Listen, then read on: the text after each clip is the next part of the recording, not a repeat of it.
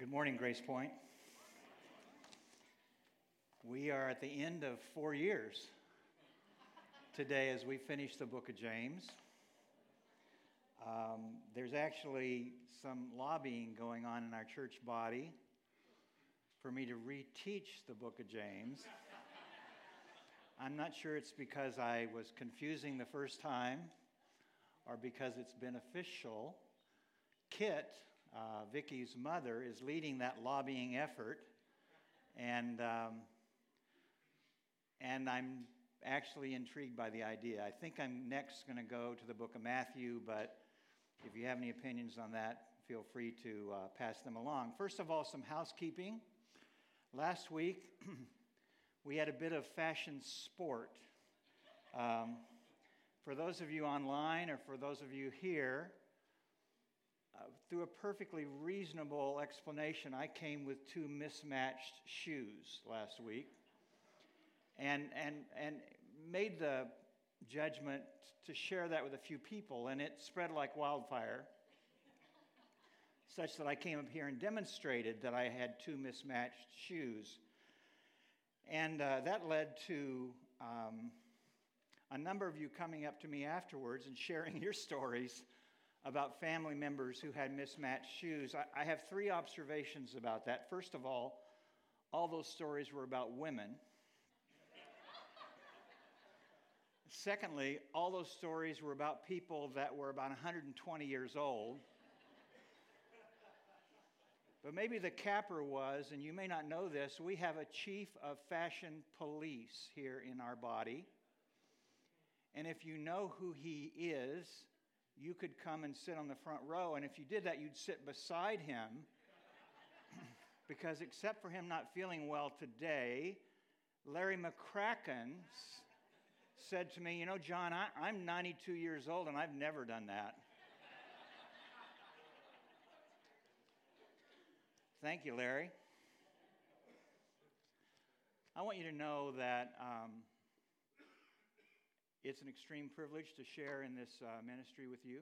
Uh, my regular prayer to God is thankfulness for the uh, assistance and contribution to this wonderful church body.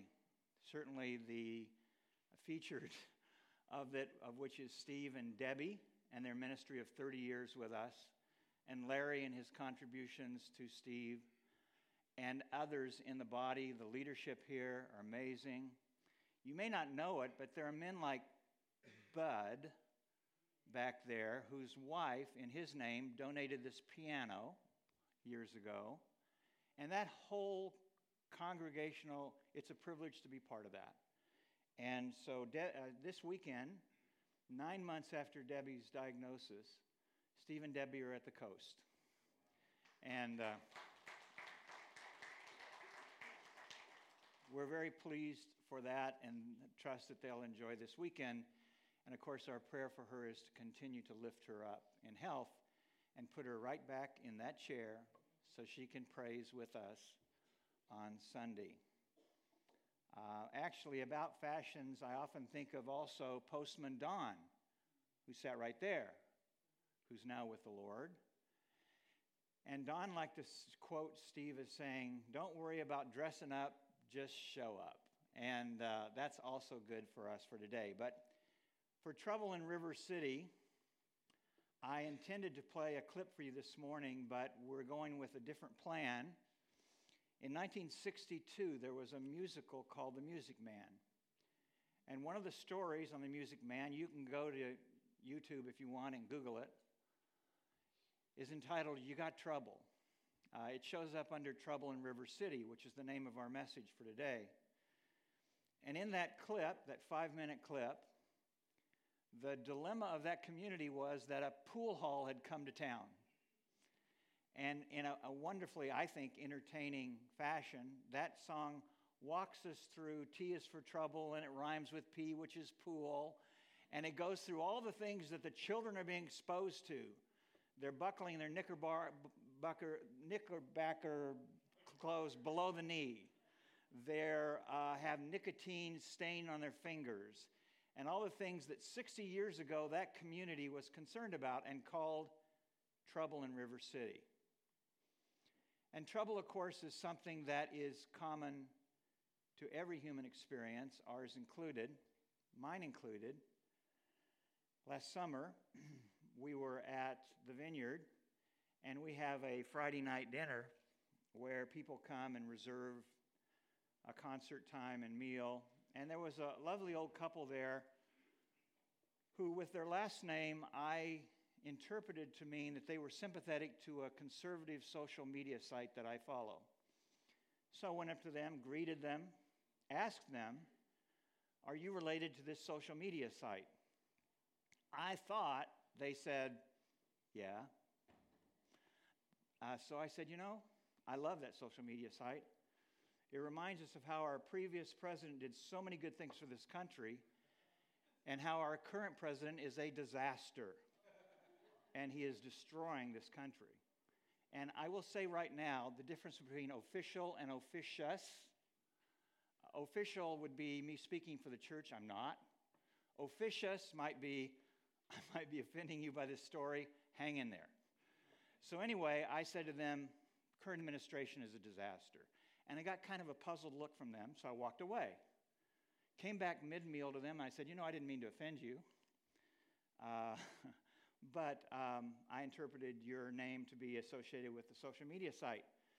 Now, the woman was the spokesperson of this couple, and it's the reason I call this my three strikes story.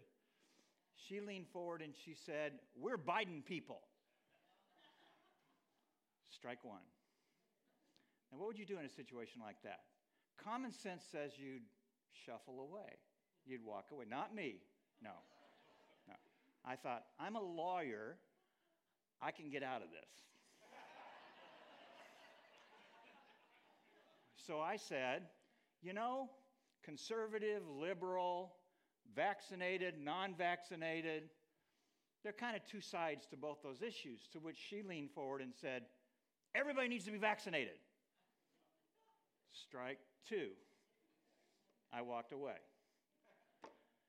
Came back at the end, tried to smooth things out, didn't do much on it. She clearly was not, a, not impressed by my legal skills in terms of reasoning.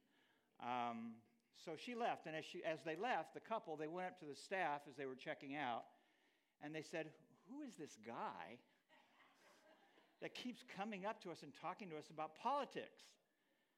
We want to complain to the owner.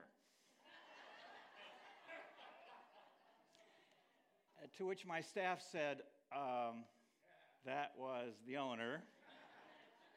Strike three. So everybody has our trouble. Actually, that ended better than I deserved. That wonderful little couple came back later on, and there was a resolution through none of my own legal skills, and uh, and life goes on. But really, what we're talking about today is in the book of James, life troubles troubles in River City. It's not pool halls, it's not social faux during a person's dinner. It's something actually much more serious.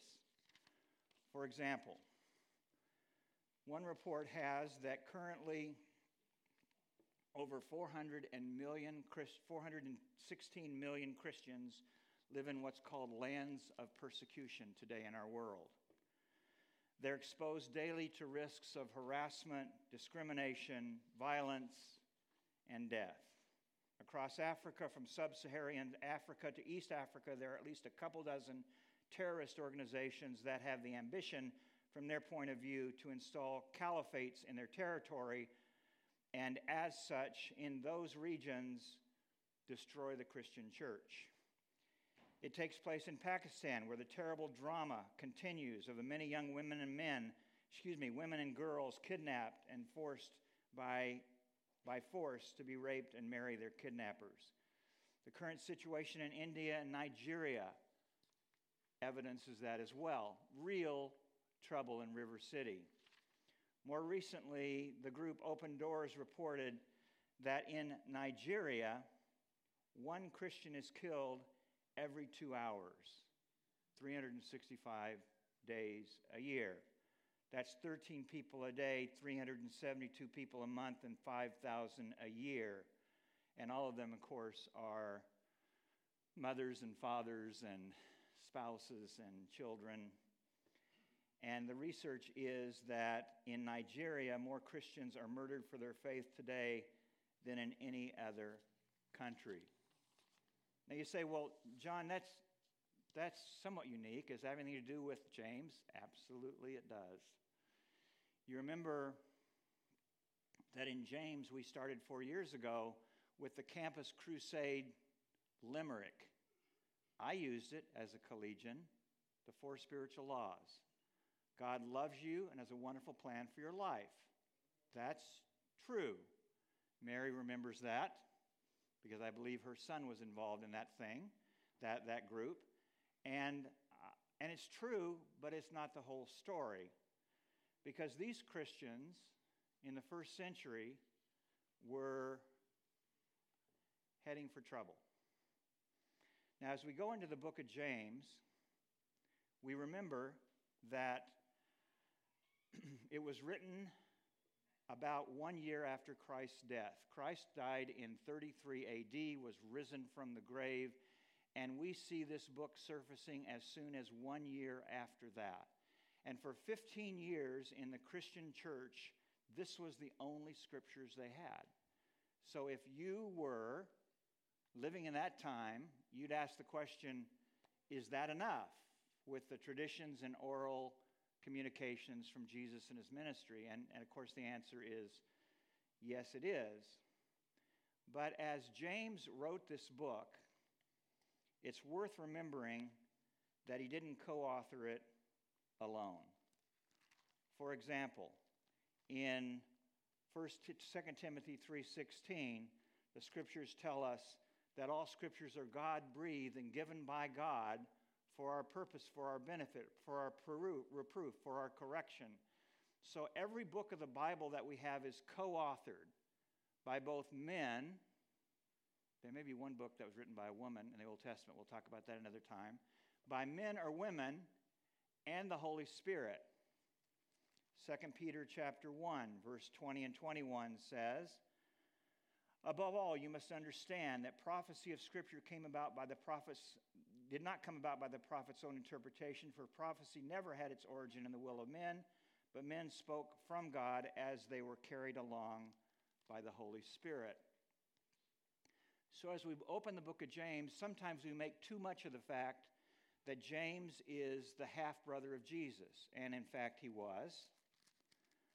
And in fact, he lived and grew up with Jesus, and some of the instructions that he had must have come from observing Jesus. But I really think that James, in his later conversion to following his brother as his Savior, and the interaction that James had with his risen brother after his resurrection, is one that is instructive for where we understand this book of James to be now. For example, in 1 Corinthians chapter 15, Paul wrote, For what I received unto you as of first importance, that Christ died for our sins according to the Scriptures, that he was buried, and that he was raised on the third day according to the Scriptures, and that he appeared to Peter, and then to the twelve. After that, he appeared to more than 500 of the, of the brothers of the same time, most of whom are still living then he appeared to James. Jesus, after his resurrection, sought out one of his meetings with the man who he grew up with, who wrote our book, and for which that book was the only New Testament book for 15 years. So, as James considers, along with the authorship of the Holy Spirit, the message that God wanted these Christians right out of the box to have as Christianity 101, it was in the context of trouble. Acts chapter 5 and verse 17 says, then the high priest and all, the, so, and, and, all the, and all his associates who were members of the party of the Sadducees were filled with jealousy. They arrested the apostles and put them in the public jail. So, no sooner had this book been written in print than the apostles were beginning to pay for that message with persecution. And not just slight persecution. With the exception of periods of peace in the first 15 years of the church after the death and resurrection of Christ, times of temporary prosperity, You'll see that in Acts 9:31. These men were heading to persecution and death. And so as James talks about trouble, and as he in our scriptures leaves us with instructions about how to handle trouble, it was something that they were both willing to and eventually would pay for with their life. Nero in 64 AD set fire to Rome. And when criticism came to him, he blamed the Christians. And so between 64 and 68 AD, Christians were imprisoned wrongfully. They were put to death. They were wrapped in the skins of wild beasts and thrown to dogs to be torn apart. They were lit up as torches to light the night sky as they were burned to death, and they were crucified. And it was during this time, 64 to 68 AD, that Peter and Paul were both martyred for the message that we're hearing today. So rather than just the lighthearted billiards hall or, or my silliness from last summer, James is dealing with real life challenges, life challenging things that, in fact, were being encountered by this first century church. And we know that because we've already been through the book of James. James starts and ends with the theme of trouble. James, at times in the book, is a pastor, and he's nurturing his, his followers and his listeners by saying, Be quick to listen, slow to speak. At times, James is a prophet, and he comes down hard on these Christians for the kind of things that were going on. We know that because in James chapter 1, we are warned that each man is tempted when he is carried away by evil, every evil desire which can lead to sin and lead to death. We know that in chapter 1 because James encourages us that this is real religion to visit the widows and orphans in their distress and keep ourselves unstained from the world. We know that in chapter 2 when these Christians were applying favoritism. 70% of the first century church were slaves, they were poor and the church only met on Sunday night because that's the only time the slaves got off. But there were a few in the church who were wealthy, who were of higher standard, and the first century church at times couldn't be quick enough to move them to the front row and to push the poor slaves toward the back. And James said, That's favoritism. That's a dishonor to our God, and you're not to do it. And in fact, it does not fulfill the royal law, which is to love your neighbor as yourself. Chapter 3 warns us about our tongue and how it can set a forest fire, uh, it can set a forest on fire. It can sink a ship. We can, on the one hand, praise God our Father, and with the other part of our tongue, we can curse men made in the image of God. And so, James, as he moves through this instruction in chapter 4, then targets problems in the church. And he says, Who calls fights and quarrels among you? Don't they come from your desires that battle within? Stop it. Stop your arguments in the church. Stop your disputes. In fact, he says, God is opposed to the proud and gives grace to the humble. And before we've caught our breath, we're in chapter 5 where he's critical of the wealthy. And he says, You who are wealthy, you who are rich, weep and mourn because of the misery that's coming upon you. And you say, Excuse me? Everything we've gotten in rabbinic teaching says that when we have a lot, it's the blessings of God. And it's a mark of the fact that we're in good standing with God. Jesus didn't say that.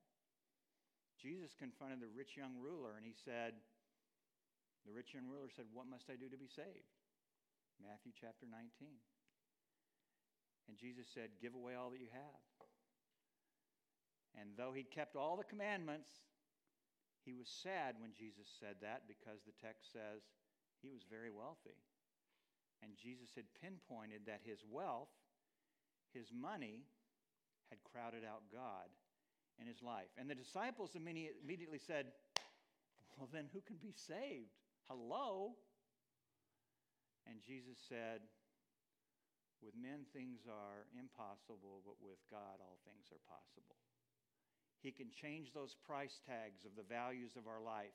He can turn us from people who are mired in the material and the temporary and rather invest ourselves in the future. And so, in that regard, we come to chapter 5 and verse 13. I always ask, I try to remember to ask every week, show me your Bibles. Hold them up, please. And I'm going to do, thank you, I'm going to do one more encouragement today because you're not going to get this from anybody else. So you might as well get it from me. Get a study Bible. If, if you've got it on your phone, the Bible, great. I guess that's convenient. But get a hardcover Bible, get a study Bible. I've been through more education than I am intelligent. I've been through seven years of seminary, four years of Greek, two years of Hebrew, and the New International Study Bible that I carry has study notes in the bottom, which are very helpful to me. Get the New International Study Bible, get the Ryrie Study Bible, get one study Bible that you can open and work through in a physical manner, okay? That's my pep talk for the day on that even though you didn't ask for it. Um, but in chapter 5, what we find is in James, we find these Christians in trouble. Now we're reading in verse 13. Is any of you in trouble? He should pray. If anyone's happy, let him sing songs of praise. And let me say here that if you find yourself at a station in life where God is blessing you financially, in health, with family, in circumstances, don't feel guilty. That's God's blessings for you. Enjoy it. Is any one of you sing is any one of you happy? Let him sing songs of praise. Is any one of you sick? He should call the elders of the church to pray over him and anoint him with oil. Stop for a minute. This is not the elders seeking out the congregation. This is the congregants seeking out the elders. And somebody is sick and they're suspicious their sickness might be tied to personal sin. So they call for the elders of the church, and this is real life applied today, by the way. This is not Old Testament stuff. This is stuff that should be going on in the church. They call for the elders of the church to pray over him and anoint him with oil. The sequence of that really is that the anointing of oil likely comes before the prayer, but it doesn't matter if it's before or after. The oil signifies the presence of God in that meeting. And the text says, and to pray over him in the name of the Lord. And the prayer offered in faith will make that sick person well. The Lord will raise him up. If he has sinned, he'll be forgiven. Therefore, confess your sins each to the other and pray for each other that you may be healed. The prayer of a righteous, a righteous man is powerful and effective. So, as James ends this book, with the assist of the Holy Spirit, he wants to give postscripts on how the body is to live. And one of the ways we live is if we're in trouble, we pray. If we're being blessed, we're happy. But if we are struggling with something that we think is tied to personal sin, the instruction is go to your leadership. And you should do that here. Go to the elders and confess your sin to them privately. This is not congregant confession of every and all sins to the body. That's in Matthew 18. That's a whole different story for another day. Um, and they will pray with you, and they will anoint you with oil, and they will trust that God may not only forgive your sins, but raise you up. And it says, the promise is, the righteous, the prayer of a righteous man is powerful and effective. And then, as if that point needs to be made more forcefully, James draws back from the Old Testament. Elijah was a man just like us. He prayed earnestly that it would not rain. It did not rain on the land for three and a half years. Again, he prayed, and the heavens gave rain, and the earth produced its crop. So, Elijah, who was a man just like us, he wasn't a super saint. He wasn't specially anointed to see and do miracles that you and I are not part of. He was flesh and blood like us. And James said, Pray and pray that God will intervene in your life and in your circumstances in a way that if you've sinned, you're forgiven. If you're sick, you're raised up. And you're restored in a manner both individually before God and in the congregation that brings honor to Him. And if we haven't caught that point yet, James finishes his book with an amazing section beginning in verse 19. My brothers, if one of you should wander from the truth and someone should bring him back, remember this. Whoever turns a sinner from the error of his way will save him from death and cover over a multitude of sins. What is that? What that means is that if you find someone who is struggling in their spiritual life, said here, that you should go to them, pray with them, and pray that God will not only relieve them of the sin in their life, that they'll see the issues that are before them and repent from them, but they'll turn apart from a path that leads to physical destruction. say, what's that? Clear in the scriptures that believers who are Christians, who are sealed by the Holy Spirit for eternity, nevertheless can wander from the faith in a way that brings their physical death. Do you remember 1 Corinthians 11:30? Once a month we have the Lord's table. And the wonderful opportunity to raise the cup and to raise the bread, Paul reminds us confess the sins that are before us because for that reason, to not take the table seriously, many are sick and some have slept. In other words, to not take the pattern of the Lord's table seriously can lead to physical demise. And he goes on to say, and covers over a multitude of sins. If you're a parent, you can apply that with your children. And God at times gives you the grace to cover the sins of your children by your intercession for them. So, where does that leave us with trouble in River City? Some of you have lost a spouse. You're a widow or a widower. Others of you have bad news health wise. Some of you have faced financial or economic or employment reversals. Your challenge on a week to week and a month to month basis is real. You don't know how you're going to react. What does this book say? Drop to your knees. James 1 says, and again, it finishes the way it starts. Consider it pure joy, my brothers, whenever you face trials of many kinds, because you know the testing of your faith develops perseverance, and perseverance must finish its work so that you may be mature and complete not lacking in anything. And when we started that four years ago, we reminded you that the word for testing in the Greek was the word dokimos. And it was the stamp that was on the bottom of pottery as it was going through the kiln.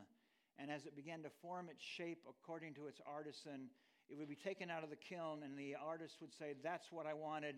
He'd flip it over, he'd stamp the word dokimos on it, tested. He'd put it back in the kiln to be finished. That's you and me. You may say, John, life is not fair. It flat out is not fair. And I'm here to say, I agree. You're not going to get fair life. We all raise our children to train them away from the complaint life is not fair. But James goes on to say if you find that kind of trouble, if you find yourself in the fiery kiln, what should you do? I love this verse. If any of you lack wisdom, let him ask of God, who gives generously to all without finding fault. You find yourself in a dilemma, trouble in your river city that you don't know the answers to, drop to your knees. And while persevering in things that you know God wants you to do, you pray. And when you pray, God will give you wisdom. And in the Bible, wisdom is the ability to live skillfully. It is the Hebrew word hakama, which means skillful living. He will give you wisdom, He'll give you judgment, He'll give you discernment on how to live. And how do we know that? Because He gives to all without finding fault. You say, well, I don't deserve God's hand in my life like that. Yes, you do. Because you're a feature of His grace. You're a show person to be ultimately the, within the design of God and the reflection of Christ. And He's not holding your failures against you. He will meet you at the level of your prayer. He'll give you the wisdom. And in that wisdom, the promise is it will be given to you.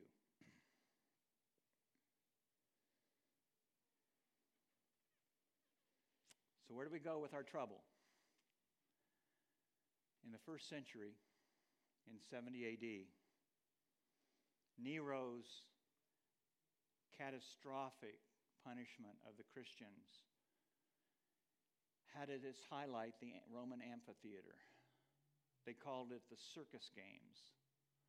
Nero, pompous ass that he was, would often drive a chariot around in that amphitheater as the Christians are being persecuted. But the amphitheater was known for gladiators that came out. And they confronted the Christians. You remember the movie The Gladiator? Oh, by the way, uh, if I remember to say it yet, no, I'll, I'll forget. I will do that time. Uh, uh, they, they confronted the Christians and slaughtered them. And the citizens of Rome would be in the amphitheater cheering with this entertainment. And historians tell us that in 70 AD, a little Christian monk named Telemachus came in to the amphitheater. He saw that and he was aghast. And he hurried down into the bowels of the amphitheater and out into the arena, out into the middle of the arena. And as loud as his little voice could say, he said, In the name of Christ, forbear. And the gladiators turned and looked at him, Who is this fool that's in the middle of our arena? And Telemachus said it again In the name of Christ, forbear. And one of the gladiators came over and took his sword and he sliced Telemachus from his chin to his toes and killed him. And then an odd thing happened, historians tell us. A quiet settled over the amphitheater that day, and people began to leave. And that was the last day of Nero's amphitheater circus games. It, at least for a time, stopped the persecutions that the Christians were facing. How do you know how your prayer is going to be used? How do you know what wisdom God's going to give you? Let's finish with the words of Jesus. I love this story. Parables were given to us in the Bible, not as bedtime stories, not as Aesop's fables, but as stories with a message. And after Jesus taught about the end times and the hard things of the Christians during the end times, in Luke chapter 18, Jesus gave a parable about the persistent widow. And the reason he gave the parable is given in chapter 18, verse 1 of Luke. It was to teach the disciples that they're to always pray and never give up. There was a judge, an unrighteous judge, who did not fear God, did not fear men. And a widow came to him and said, Give me justice. And he shoved her aside. Now, I'm happy to tell you that in 30 years of my work, I've not been in front of a judge like that. But she was, and she persisted. She came back. And she said, Give me justice. And he turned her away again. And finally, in this parable, because, quote, the widow kept bothering him, the judge says, I will see that she gets justice. She won't, because she'll eventually wear me out with her coming. Jesus taught this, that we're to pray and never give up. And then he applied it to us, and he applied it to life when Jesus said, Listen to what the unjust judge says, and will not God bring about justice for his chosen ones who cry out to him day and night? Will he keep putting them off? I tell you, he will see that they will get justice and quickly. However, when the Son of Man comes, will he find faith on the earth? Second chance for you to come to the front row today. The end of that parable, what is the promise that's given? And what is the promise that's conditional?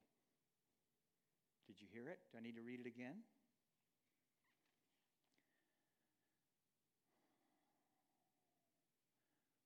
Will he keep putting things off? I tell you, he will see that they get justice and quickly. However, when the Son of Man comes, will he find faith on the earth?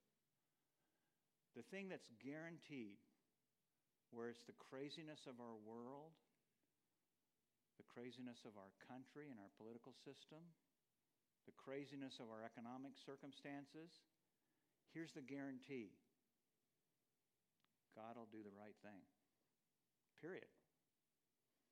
He'll shape the nations and the authorities and the individuals all according to his purpose. And the final analysis will be not that we look up at a at a carpet and we see the tangled strings of the bottom of that carpet, we look at the top side and say, God did justice. He will. You and I pray in order to facilitate that justice, and now we're into, I won't distract you, but we're now into the antinomy of God's sovereignty and human responsibility. God's going to do justice, and He sovereignly determines that our responsibility, our prayer is part of it. We'll do that another day. But what that's the guarantee. At the end of our life, at the end of our world, God will do right by all his purposes. But what's the condition? But when he comes, will he find faith? That's the purpose of prayer. Because, see, this parable assumes something. It assumes that life is not fair. and it's not. This woman was in front of an unrighteous judge. And Jesus said, Brace yourself. That's what life is going to be. But drop to your knees. Trust that He is going to do justice.